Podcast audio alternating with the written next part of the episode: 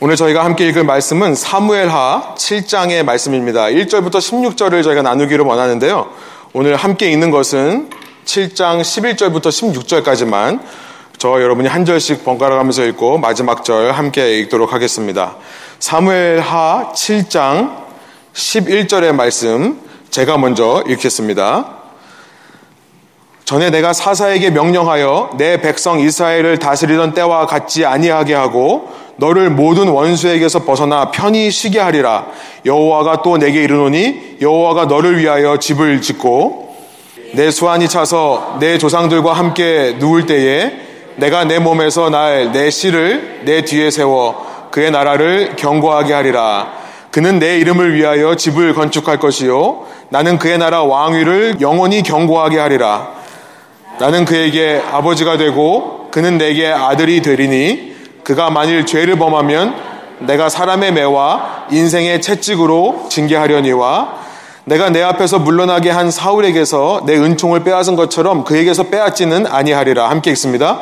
내 집과 내 나라가 내 앞에서 영원히 보존되고 내 왕위가 영원히 경고하리라 하셨다 하라. 아멘. 함께 앉으셔서 말씀 나누겠습니다. 우리는 이 사무엘 상하의 말씀을 통해 인류 역사상 어쩌면 가장 사랑받는 사람 중에 하나인 다윗에 대한 이야기를 살펴보고 있습니다. 특별히 이스라엘 사람들이 너무나 좋아하는 유명한 다윗의 이야기를 살펴보고 있는 겁니다. 오늘로서 3주째 살펴보고 있고 다음 주가 마지막 시간이 될 텐데요. 이스라엘 사람들이 다윗을 얼마나 좋아했는지 슬라이드를 보여주시면 이들이 1948년에 이스라엘이라는 나라를 세우면서 그 국기 가운데에 다윗의 별이라고 알려진 이 육각형의 별 모양을 집어넣게 됩니다. 다윗을 얼마나 좋아했는지 이들이 나라를 세우면서 그 중심에 다윗의 별을 집어넣은 겁니다.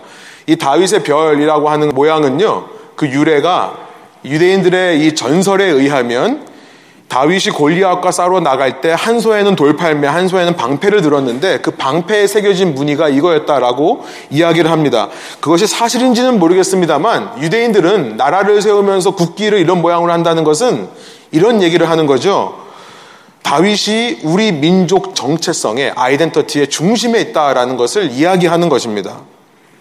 이스라엘 사람들은 왜 이렇게 다윗을 자기 민족 정체성의 중심이라고 생각하고 왜 이렇게 다윗을 좋아했을까요? 당연히 사울이라고 하는 이스라엘의 첫 번째 왕의 뒤를 이어 다윗이라는 사람이 왕이 되었을 때 그때 이스라엘에게 처음으로 평화가 찾아왔기 때문에 그렇습니다. 이전까지 팔레스타인 가나안 땅에 살던 이 이스라엘 민족은요, 이방 민족으로부터 수없이 침략을 당해 왔었죠. 늘 이방 민족들에게 지기만 했던 이스라엘이었습니다. 그런데 다윗이 지배를 한 다윗이 다스리던 시간부터 이방인들이 쉽게 쳐들어오지를 못하게 된 겁니다. 오늘 우리가 사무엘하 7장 11절부터 읽었는데요. 7장 1절로 가서 보시면 7장 1절이 이렇게 시작합니다. 여호와께서 주위의 모든 원수를 무찌르사 왕으로 궁에 평안히 살게 하신 때에 사무엘 상하를 읽으면서 평안, 평화라는 단어가 쉼, rest라는 단어가 처음으로 등장하는 장면입니다. 다윗이 왕이 되어 통치했을 때 드디어 이스라엘에게 평화가 찾아온 거죠. 바람 잘 날 없던 이스라엘에 어떻게 평화가 찾아올 수 있었을까요? 다윗이 위대해서였을까요? 아니요. 이스라엘 사람들, 유태인들은 너무나 잘 압니다. 다윗이 위대해서가 아니라 하나님께서 다윗과 함께 하셨기 때문이라는 사실을 너무나 잘 알아요. 이스라엘이 유대인들이 왜 이렇게 다윗을 좋아하는가? 다윗이 잘나서가 아닙니다. 물론 다윗이라는 사람 자체를 좋아하는 것도 있습니다만 하나님께서 다윗과 함께 하셨다는 사실이 이스라엘 사람들로 하여금 exciting, 흥분되게 하는 거예요. 하나님께서 다윗에게 함께 하셨던 것처럼 오늘 우리와도 함께 해 주십시오라는 이유에서 그들이 나라를 세우면서 다윗의 별을 그 중심에 집어 넣은 것입니다. 우리가 지난 시간까지 살펴본 사무의 상에서 보이는 다윗의 모습은 우리가 살펴봤지만 너무나 연약하고 부족한 모습이었습니다. 사울에 비해 외모나 키가 훌륭한 것도 아니었습니다. 그 다윗의 집안이 세력이 있던 것도 아니에요. 요나단이 도와주지 못했다면 우리 지난 시간 살펴봤죠. 요나단이 보호해주지 못했다면 다윗은 살아남지도 못했을 사람입니다. 이 이야기 속에서 정말 약자 중에 약자예요. 사울 왕은요 두 번이나 다윗을 죽이기 위해 창을 던집니다. 이 사무엘상 18장서부터 마지막 31장까지의 이야기를 쭉 읽어보면 톰과 제리를 보는 것 같아요. 톰과 제리가 뭔지 모르시는 분들도 있겠죠. 알아도 또 젊은 척 하시려고 모르는 척 하시는 분들도 있는지 모르겠지만 사울로부터 도망치는 다윗의 모습. 다윗은요, 나이 30이 되기까지 정말 온갖 고생이라는 고생은 다 합니다. 이 골리앗의 싸움으로부터 유명해진 다윗의 나이가 그때 골리앗과의 전투에 나갈 때가 약 10대 초반이었다고 대부분 사람들이 생각을 합니다. 그리고 나서 사울의 신임을 얻어서 사울의 장군으로 활약했을 때가 20대였다라고 얘기를 해요. 여러분 이때부터 도망자의 신세로 살다가 30살에야 간신히 그 도망자의 신세를 면할 수 있었다면 정확히 몇 년 다윗이 고생했는지는 모르겠지만 우리는 이렇게 이야기할 수 있을 겁니다. 다윗은 그의 20대를 절망과 어두움 가운데서 보냈다. 여러분 20대가 어떤 나이입니까? 한참 활동할 나이죠. 체력도 가장 강하고요. 지적인 능력도 이성적인 능력도 뛰어날 때입니다. 어쩌면 인생에 있어서 당시 사람들에게 황금기는 20대였는지도 모르겠습니다. 평균 수명이 40대를 넘지를 못했으니까요. 그런데 그 20대의 나이에 도망자의 신세로 인생의 실패자 같은 삶을 산 다윗. 여러분, 이 다윗을 생각하시면서 오늘 혹시 이 자리에 인생의 힘든 시간을 보내시는 분이 있다면 특별히 앞으로 내 인생 정말 하나님께서 내 인생을 통해 하나님 역사를 이루어 가실 수 있을까라는 고민과 걱정하는 분들이 있으시다면 여러분 이 다윗을 보면서 여러분 오늘 이 시간 힘을 얻으시기를 소원합니다. 하나님은요. 다윗이 잘나서가 아닙니다. 하나님은 다윗과 같은 사람도 쓰실 수 있는 분이시기 때문에 그렇습니다. 다윗과 같은 사람도 수천 년이 지난 지금 수많은 사람들이 사랑하는 사람으로 세울 수 있는 분이 하나님이시기 때문에 그렇습니다. 그 하나님이 여러분 하나님이시기 때문에 그래요. 그렇게 사울을 피해 도망다니던 이 다윗의 생애. 그런데 놀랍게도 기적적으로 자신을 죽이려고 하는 사울이 죽게 되는 일이 발생합니다. 사무엘상 맨 마지막에 보면 그런 이야기가 나와 있습니다. 그리고 사무엘 하루 넘어와 보니까 사무엘하 2장에서 다윗은 이제 30세의 나이에 헤브론에서 왕이 돼요. 그런데 이때 아직 이스라엘 전체의 왕이 되지는 못했어요. 아직도 7년 반이라는 시간이 더 흘러야만 합니다. 7년 반이 지났을 때 예루살렘에 옮겨서 마침내 이스라엘의 왕이 됩니다. 여러분 사무엘에게 다윗이 처음 기름 부름을 받았을 때가 사무엘이 10대의 나이였다면 37살이 될 때까지 다윗은요 20년 넘는 시간을 기다려야만 했습니다. 여러분 기다리시는 거 힘드시죠? 내 인생 언제 필까 생각하시는 분이 있다면 다윗을 생각하면서 소망을 얻으시기를 원해요. 여러분, 여러분을 향한 하나님의 뜻, 계획과 뜻은요, 더디 온다 할지라도 반드시 온다는 것을 믿으시기 바랍니다. 아멘이세요? 우리 옆 사람에게 좀 인사해 볼까요? 당신을 향하신 하나님의 뜻은 더디 오더라도 반드시 올 것입니다. 우리 한번 인사하겠습니다. 당신을 향하신 하나님의 뜻은 더디 오더라도 반드시 올 것입니다. 아멘. 아멘. 여러분 성경 말씀이에요. 베드로후서 3장 이런 말씀이 있습니다. 세 번역으로 제가 한번 읽어 볼게요. 베드로서 3장 9절입니다. 어떤 이들이 생각하는 것과 같이 주님께서는 약속을 더디 지키시는 것이 아닙니다. 도리어 여러분을 위하여 오래 참으시는 것입니다. 하나님께서는 아무도 멸망하지 않고 모두 회개하는 데에 이르기를 바라십니다. 무슨 말씀을 하는 겁니까? 하나님의 약속이 더디 오는 것처럼 느껴지는 이유가 있다면 그것은 우리 자신을 위한 것이다 라고 말씀하고 있어요. 우리의 악한 본성이요. 날마다 회개되어서 그 결과 더 성숙하고 성화하여 마침내 구원에 이르게 하시기 위해 여러분 그거 아세요? 사실은 우리가 하나님의 역사를 기다리는 것 같지만 그 누구보다 기다리시는 분은 하나님이시라는 것을 말씀하고 있어요. 영원에 존재하시는 하나님께서 오히려 우리를 위해 오래 참으시고 기다리고 계신다. 하나님께서 이르시기를 바라고 계시다. 후에 베드로 후서 3장 14절 15절에 가면 이런 말씀이 있습니다. 사랑하는 여러분, 여러분이 이것을 기다리고 있으니 티도 없고 흠도 없는 사람으로 아무 탈이 없이 하나님 앞에 나타날 수 있도록 힘쓰십시오. 그리고 15절. 그리고 우리 주님의 오래 참으심이 여러분의 구원을 위한 것이라고 생각하십시오. 하나님의 계획과 뜻은 더디 올 때가 참 많습니다. 그런데 그 이유는요. 우리의 회개, 우리의 성숙, 우리의 구원을 위해서 그렇다는 거죠. 하나님 뜻이 우리의 회개와 성숙과 구원을 위해 더디 오지만 중요한 사실, 우리가 고백했던 것처럼 서로에게 축복했던 것처럼 하나님의 우리에 향한 약속은 반드시 온다는 것을 주님이 정하신 때에 반드시 온다는 것을 믿으시는 저와 여러분 되기를 소원합니다. 사울이 죽고 난 후에 이제 헤브론이라는 데서 다윗은 왕이 됩니다. 그런데 말씀드린 대로 아직 이스라엘 전체의 왕이 되지는 못합니다. 단지 자기가 속한 유다 지파의 왕이 되었을 뿐이에요. 왜 그랬을까요? 사무엘서를 읽다 보면 사울이 죽고 난 다음에 사울의 넷째 아들인 이스보셋, 이시보셋이라고 하는 사람이 왕이 되었기 때문이라는 것을 알게 돼요. 사울이 죽고 사울의 넷째 아들인 이스보셋이 왕이 되었기 때문에 이스라엘 사람들이 아직 다윗을 왕으로 인정하지를 않는 겁니다. 이스라엘 열두 지파가 있는데 그 중에 유일하게 한 지파만 다윗을 왕으로 섬기고 있고요. 나머지 지파들은 이스보셋을 왕으로 인정하고 있습니다. 그렇기 때문에 30세의 헤브론에서 왕이 된 다윗은 그 문제가 다 사라진 게 아니에요. 앞으로 7년 동안 이스보셋과 전쟁을 벌이게 됩니다. 슬라이드를 보여주세요.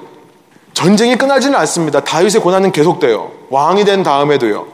7년 동안 이스보셋과 싸운 이야기가 사무엘하 3장, 4장에 나와 있고요. 결국 이스보셋과의 싸움에서 이깁니다.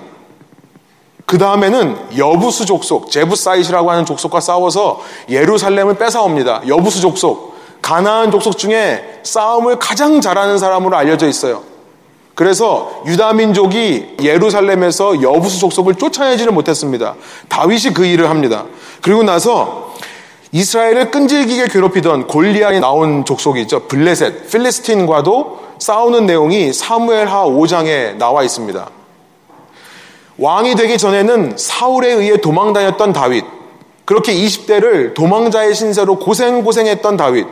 그런데 왕이 되고도 인생이 풀리기는 커녕 전쟁에 전쟁을 거듭했던 다윗. 여러분 그 삶이 얼마나 정신이 없었겠습니까? 얼마나 힘들었을까요? 7장 1절이 되어서야 그제서야 평안이라는 단어가 등장하게 되는 것입니다. 다시 한번 사무엘하 7장 1절 보여주세요.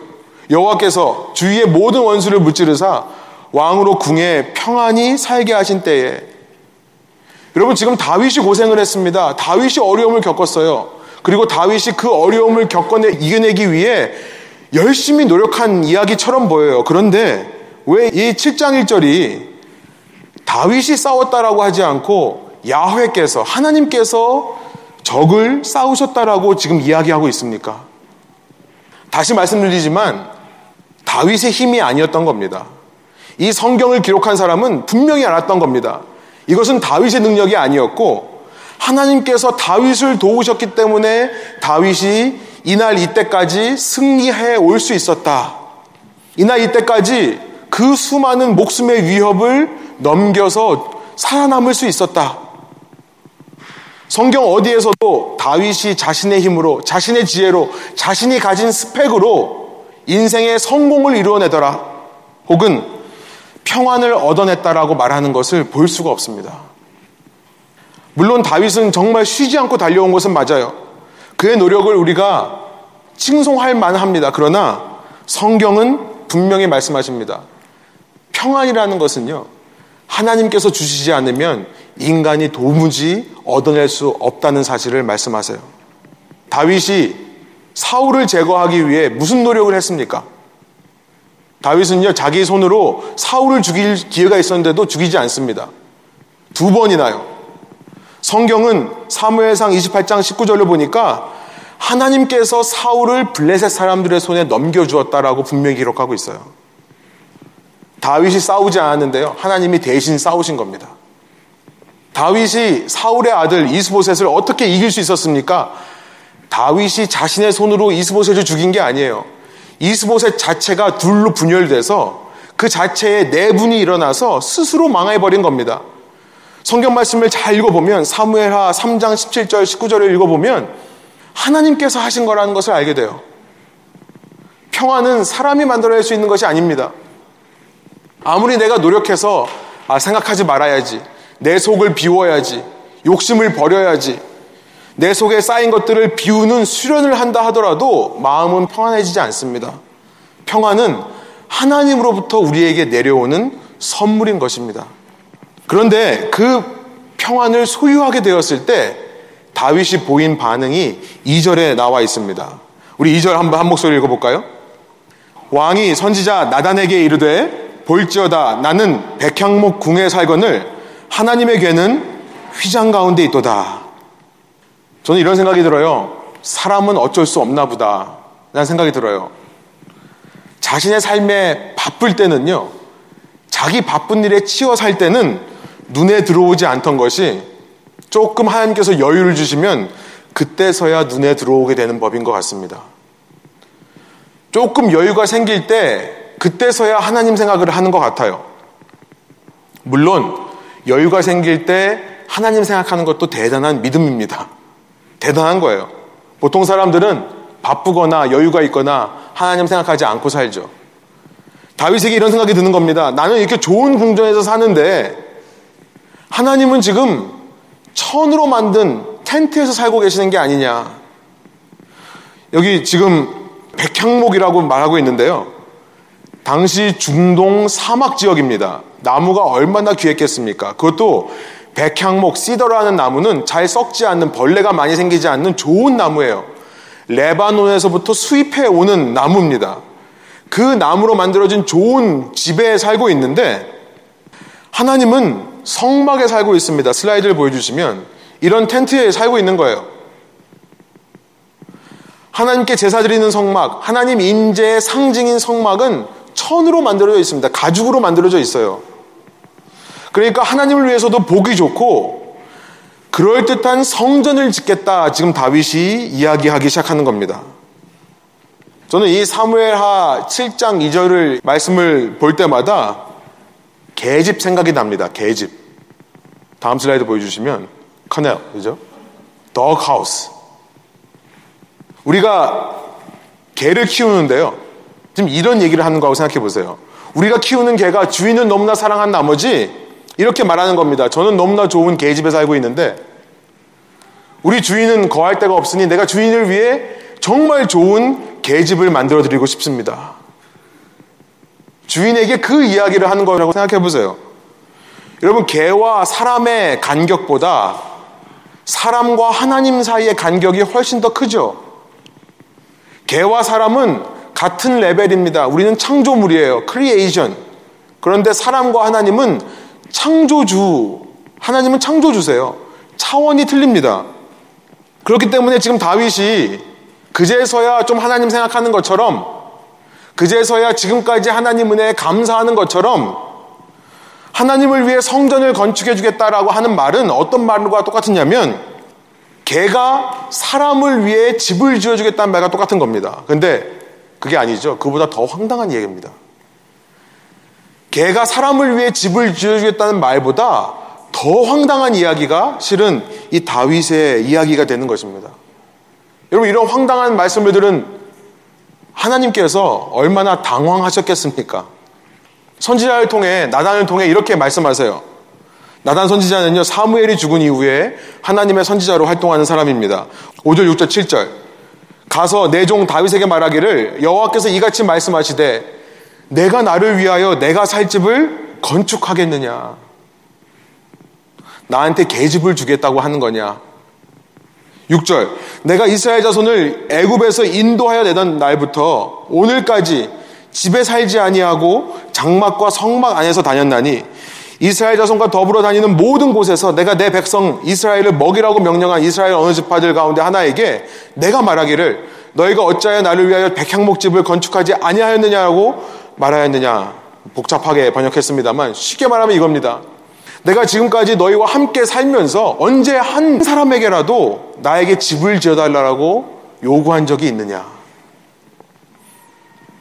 황당한 요구에 당황하시는 하나님의 모습이 생각이 납니다. 여러분 성막이라고 하는 것은 출애굽기에 나왔었습니다. 우리 출애굽기 살펴봤을 때 나눴었죠.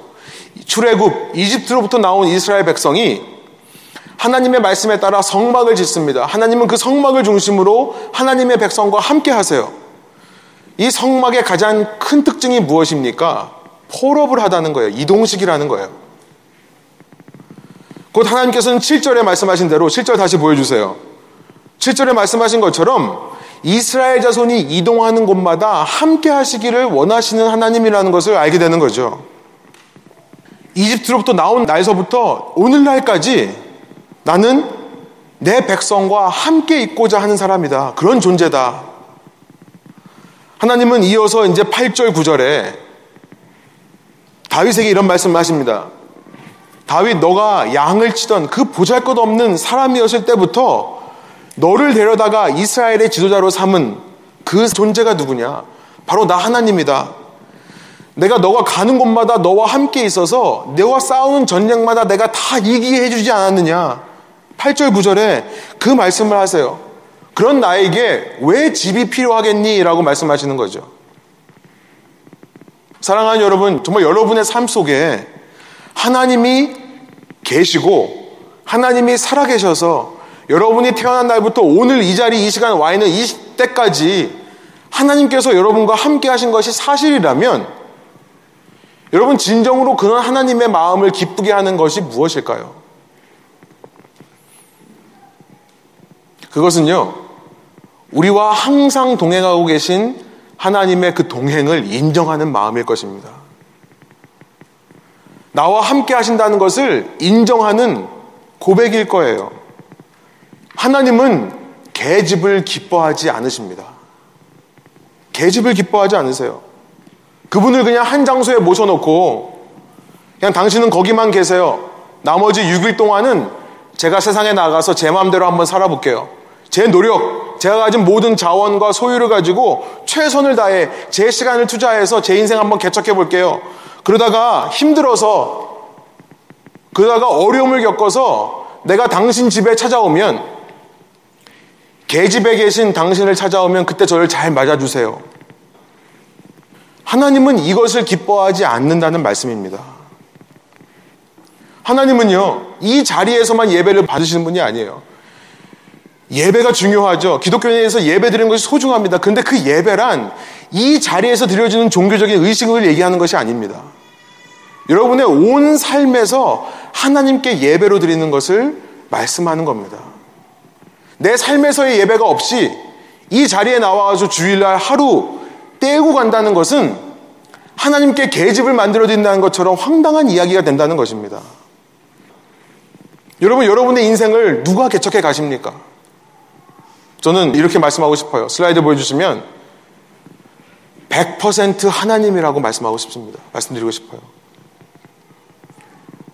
여러분, 하나님이 한 80% 도와주시고 저도 한 20% 일하는데요. 이렇게 생각하시는 분이 있습니까? 저는 아니라고 말씀드리고 싶어요. 아니에요. 하나님은 언제나 100%세요. 하나님이 완전히 여러분의 삶을 이끌어 가시는 겁니다. 내가 20%의 힘을 낼 수 있다면 120%가 되는 거겠죠.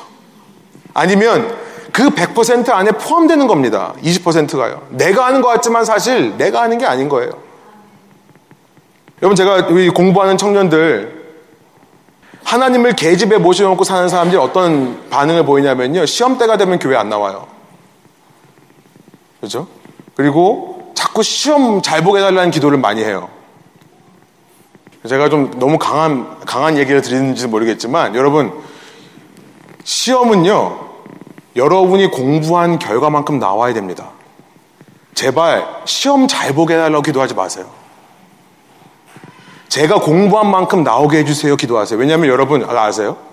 여러분이 공부한 만큼 나오는 것이 하나님의 은혜예요.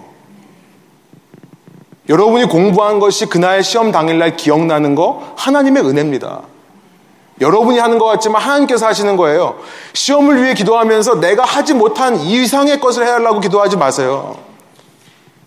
하나님을 계집에 모셔오는 거와 똑같은 거예요. 그런 똑같은 심보입니다. 그렇게 하면 하나님께서 기뻐하시는 줄 알아요. 하나님께서 뭔가 엑스트라를 주실 거로 생각을 하는 겁니다. 하나님께서는요, 이 땅에 당신을 대신해 통치할 왕권을 세우시고 있다고 말씀을 드렸습니다. 그 왕권을 세우시기 위해 우리 첫째 주에 설계를 하신다고 그랬죠. 지난주에 그 왕권을 세우시기 위해 기초를 세우신다고 그랬어요. 이제 기초 위에 하나님께서 직접 건축을 시작하시는 건데요. 여러분 그 건축이라는 것은 결코 사람이 할 수 있는 일이 아니라 사람이 하는 일도 아니라 하나님께서 사람을 위해 친히 하신다는 것을 이 본문이 말씀하시는 겁니다. 우리가 우리의 인생 계획하고 개척해 나가는 것 같지만 아니요. 실은 하나님께서 여러분의 삶을 건축해 가시는 거라고요. 11절. 여러분, 우리에게 향한 하나님의 음성이라고 믿고 한번 함께 읽어보기로 합니다. 11절. 전에 내가 사사에게 명령하여 내 백성 이스라엘을 다스리던 때와 같지 아니하게 하고 너를 모든 원수에게서 벗어나 편히 쉬게 하리라. 여호와가 또 내게 이르노니 여호와가 너를 위하여 집을 짓고 내가 짓는 게 아니라요. 하나님이 짓는 겁니다. 사랑하는 여러분, 이것이 고백되는 것이 진짜 믿음이에요. 그럼 이 시간 한번 생각해 보시길 원해요.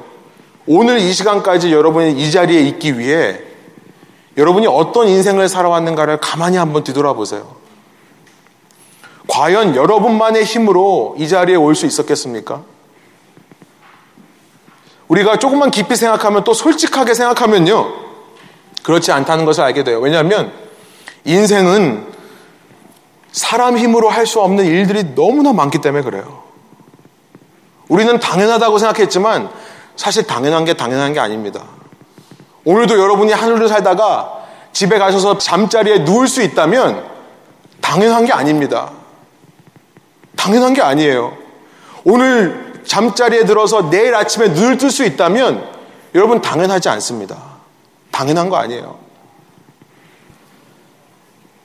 믿음이라는 것은 내 인생 역시 내 힘으로 할 수 없는 것이 너무나 많았는데 내가 막을 수 없는 일들을 하나님께서 막아주셨고 내가 움직일 수 없는 사람의 마음들을 하나님께서 움직여 주셔왔고 무엇보다 오늘 나에게 지혜와 힘과 능력을 주시는 것도 하나님이셨다는 것을 고백하는 것이 참된 믿음이라는 것입니다.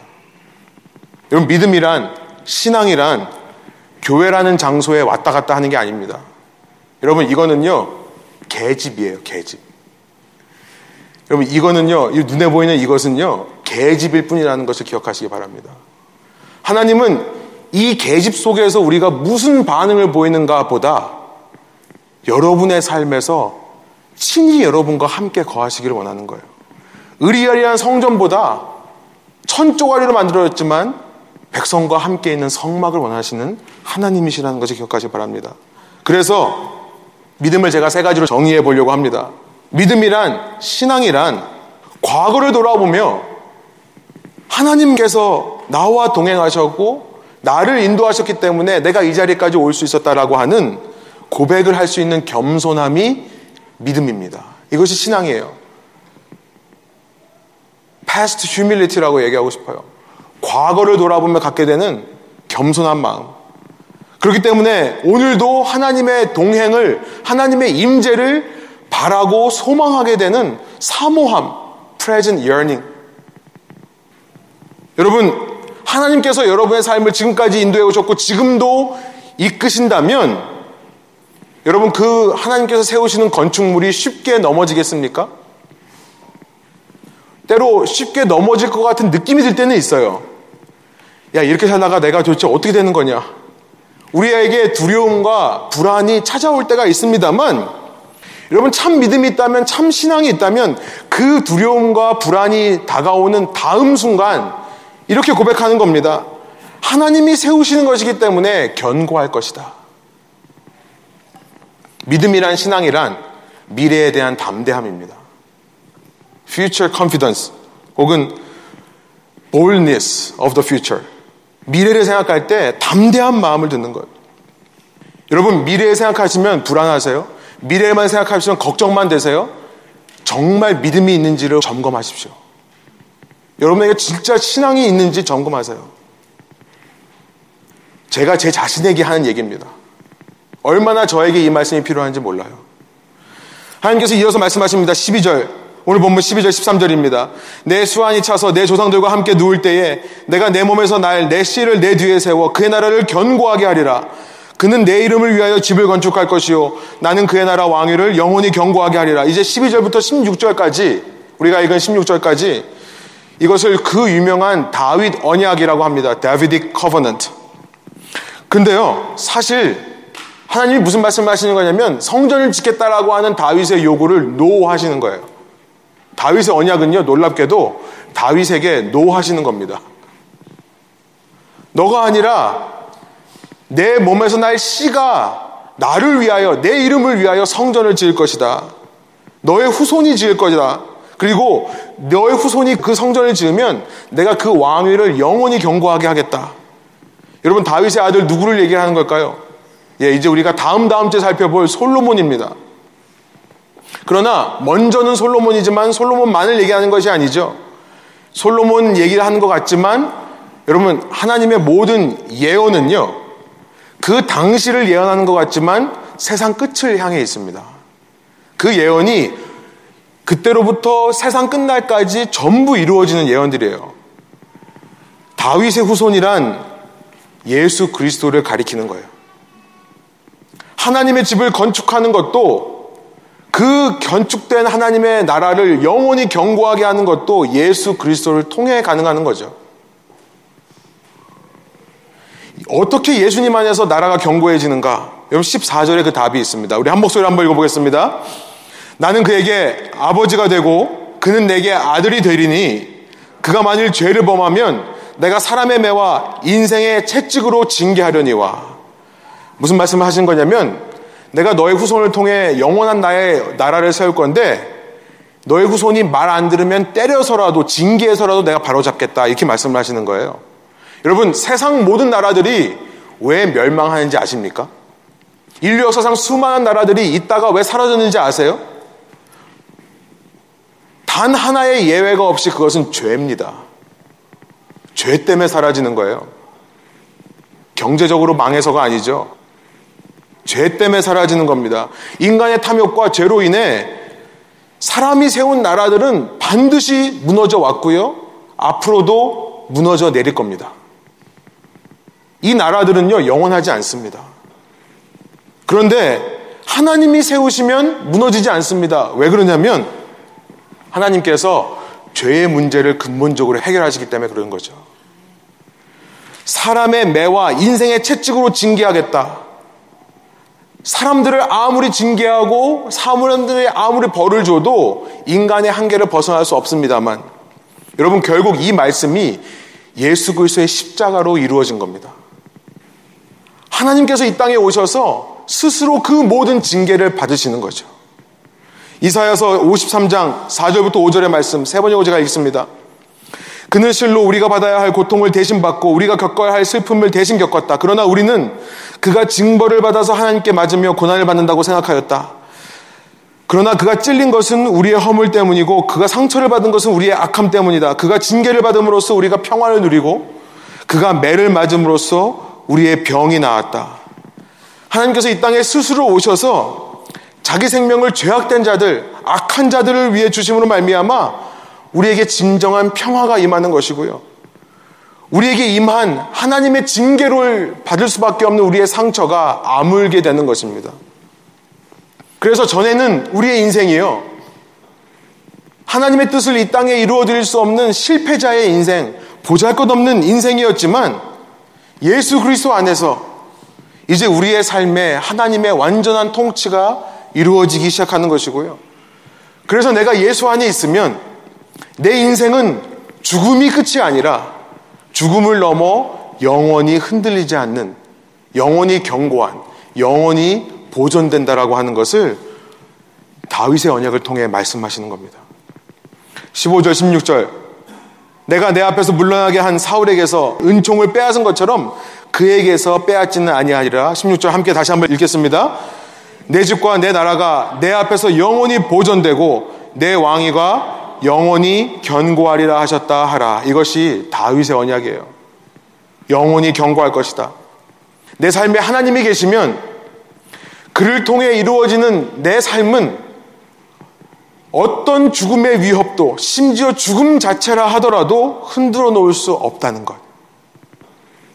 내 안에 이 다윗 언약이 예수 그리스도로 말미암아 성취되었다면 우리도 이 땅을 살면서 흔들릴 이유가 없는 것입니다. 여러분 이 메시지가 이 다윗의 언약이 우리 삶에 주는 적용은 무엇일까? 하나 나누고 말씀을 마무리하기를 원하는데요. 하나님께서 그렇게 예수님을 통해 내 삶에 당신의 통치를, 당신의 영원한 나라를 건축해 가고 계신다는 것을 믿는 사람들이 이 말씀 앞에서 어떤 반응을 보여야 될까요? 여러분, 저는 한 가지를 나누고 싶은데요. 염려하지 않는 거다. 말씀드리고 싶습니다. 걱정하지 않는 거다. 두려워하지 않는 겁니다. 마태복음 6장에 보면 제가 너무나 좋아하는 말씀. 순간순간 살면서 저에게 그런 불안과 걱정과 근심이 들 때 제가 가장 먼저 떠올리는 말씀, 제 인생을 걸고 싶은 말씀이 마태복음 6장 33절인데요. 그 앞에 뭐라고 말씀하시냐면 마태복음 6장 31절입니다. 그러므로 무엇을 먹을까, 무엇을 마실까, 무엇을 입을까 하고 걱정하지 말아라. 여러분, 너무나 비현실적으로 들리는 말입니다. 여러분, 이 도시에 살면서 일주일 동안 시애틀 벨뷰 지역에 살면서 여러분 얼마나 걱정하셨습니까? 우리 직장인들 늘 직장에서 무슨 걱정합니까? 이 걱정하잖아요. 뭐 먹고 살까? 우리 가족 어떻게 먹일까? 무엇을 입을까? 무엇을 마실까? 그런데요, 예수님께서 제자들에게, 우리에게 아주 강력하게 말씀하세요. 걱정하지 마라. 제발 좀 걱정하지 마라. 그 앞서 무슨 말씀을 하시냐면 하늘에 나는 새를 봐라. 너희는 새만도 못하냐? 들에 피는 백합화를 봐라. 너희는 백합화만도 못하냐? 이 믿음이 적은 자들아. 그렇게 말씀하신 다음에 이 말씀을 하시는 거예요. 그러므로 무엇을 먹을까, 무엇을 마실까, 무엇을 입을까 절대 걱정하지 마라. 32절에 이 모든 것은 모두 하나님을 안 믿는 사람들이 하는 거다. 모두 이방 사람들이 구하는 거다. 하나님을 믿는 믿음이 없기 때문에 하나님 믿는 신뢰가 없기 때문에 과거를 봐도 현재를 봐도 미래를 봐도 불안투성인 겁니다. 두려워하는 거예요. 너희 하늘 아버지를 정말 믿는다고 한다면 그 아버지께서 너희가 필요한 것을 모르시겠냐? 주시지 않는다면 더디 온다면 무슨 이유가 있지 않겠느냐? 33절 너희는 먼저 하나님의 나라와 하나님의 의를 구하여라. 그의 건축을, 너의 삶을 향한 하나님의 나라의 건축을 구해라. 그리하면 이 모든 것을 너에게 더하여 주실 것이다. 34절에 그러면서 쐐기를 박습니다. 한번 다시 같이 한번 읽어볼까요? 그러므로 내일 일을 걱정하지 말아라. 내일 걱정은 내일이 맡아서 할 것이다. 여러분, 예수님의 명령이에요. 예수님의 명령입니다. 아, 예수님, 예수님이 우리를 아세요? 내 삶을 아세요? 예수님 아세요. 그죠? 예수님이 우리의 삶을 살아보셨어요. 그런 예수님께서 말씀하시는 거예요. 내가 제자된 너에게 명령하는데 내일 일 걱정하지 마.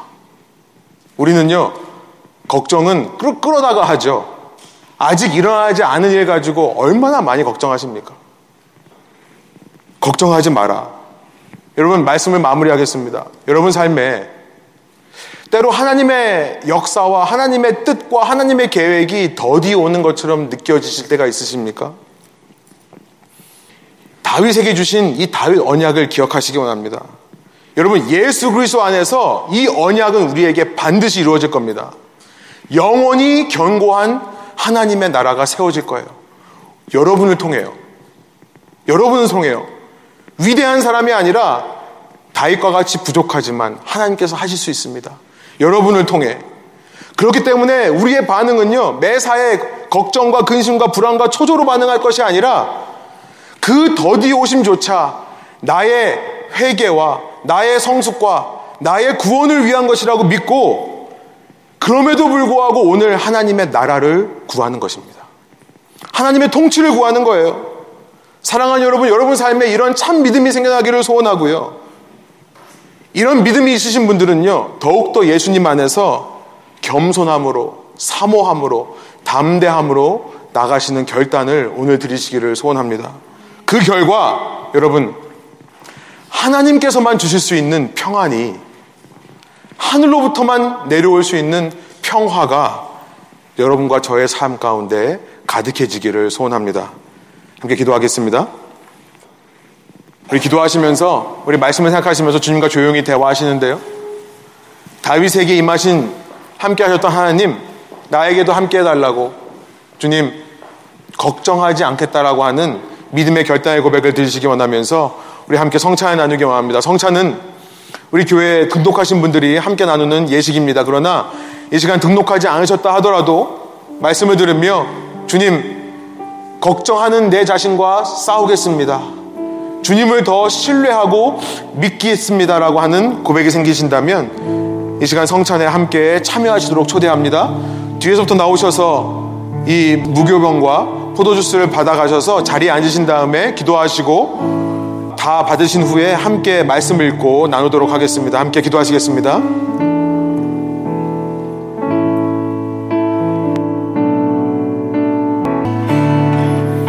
하나님 말씀을 통해 주님께서 우리 삶에 이미 시작하신 일들 주님의 때와 주님의 시간에 이루시기 위해 오늘도 우리의 삶에서 역사하고 계시는 줄을 믿을 알게 해주시니 감사합니다. 내가 지어가는 나라가 아니라 내가 세워가는 건축이 아니라 하나님께서 나를 위해 세우시는 건축이 저의 삶이오니 이 자리에서만이 아니라 우리의 삶의 모든 순간 그 주님을 인정하며 그 주님과의 동행을 사모하며 그 주님과의 동행으로 말미암아 담대한 저의 믿음 되게 하여 주옵소서. 걱정하는 것이 하나님을 불신하는 불신의 죄라는 것을 생각하며 주님의 인도하심을 믿고 주님의 나라를 구하며 모든 것을 더해질 거라는 것을 신뢰하며 믿음 있는 자 되기를 원하오니 이 시간 저희의 결단 가운데 성령 하나님께서 역사해 주셔서 이 결단과 고백대로 하루하루 살아갈 수 있는 힘과 능력을 공급하여 주옵소서. 감사드리며 예수 그리스도 이름의 영광을 위하여 기도합니다.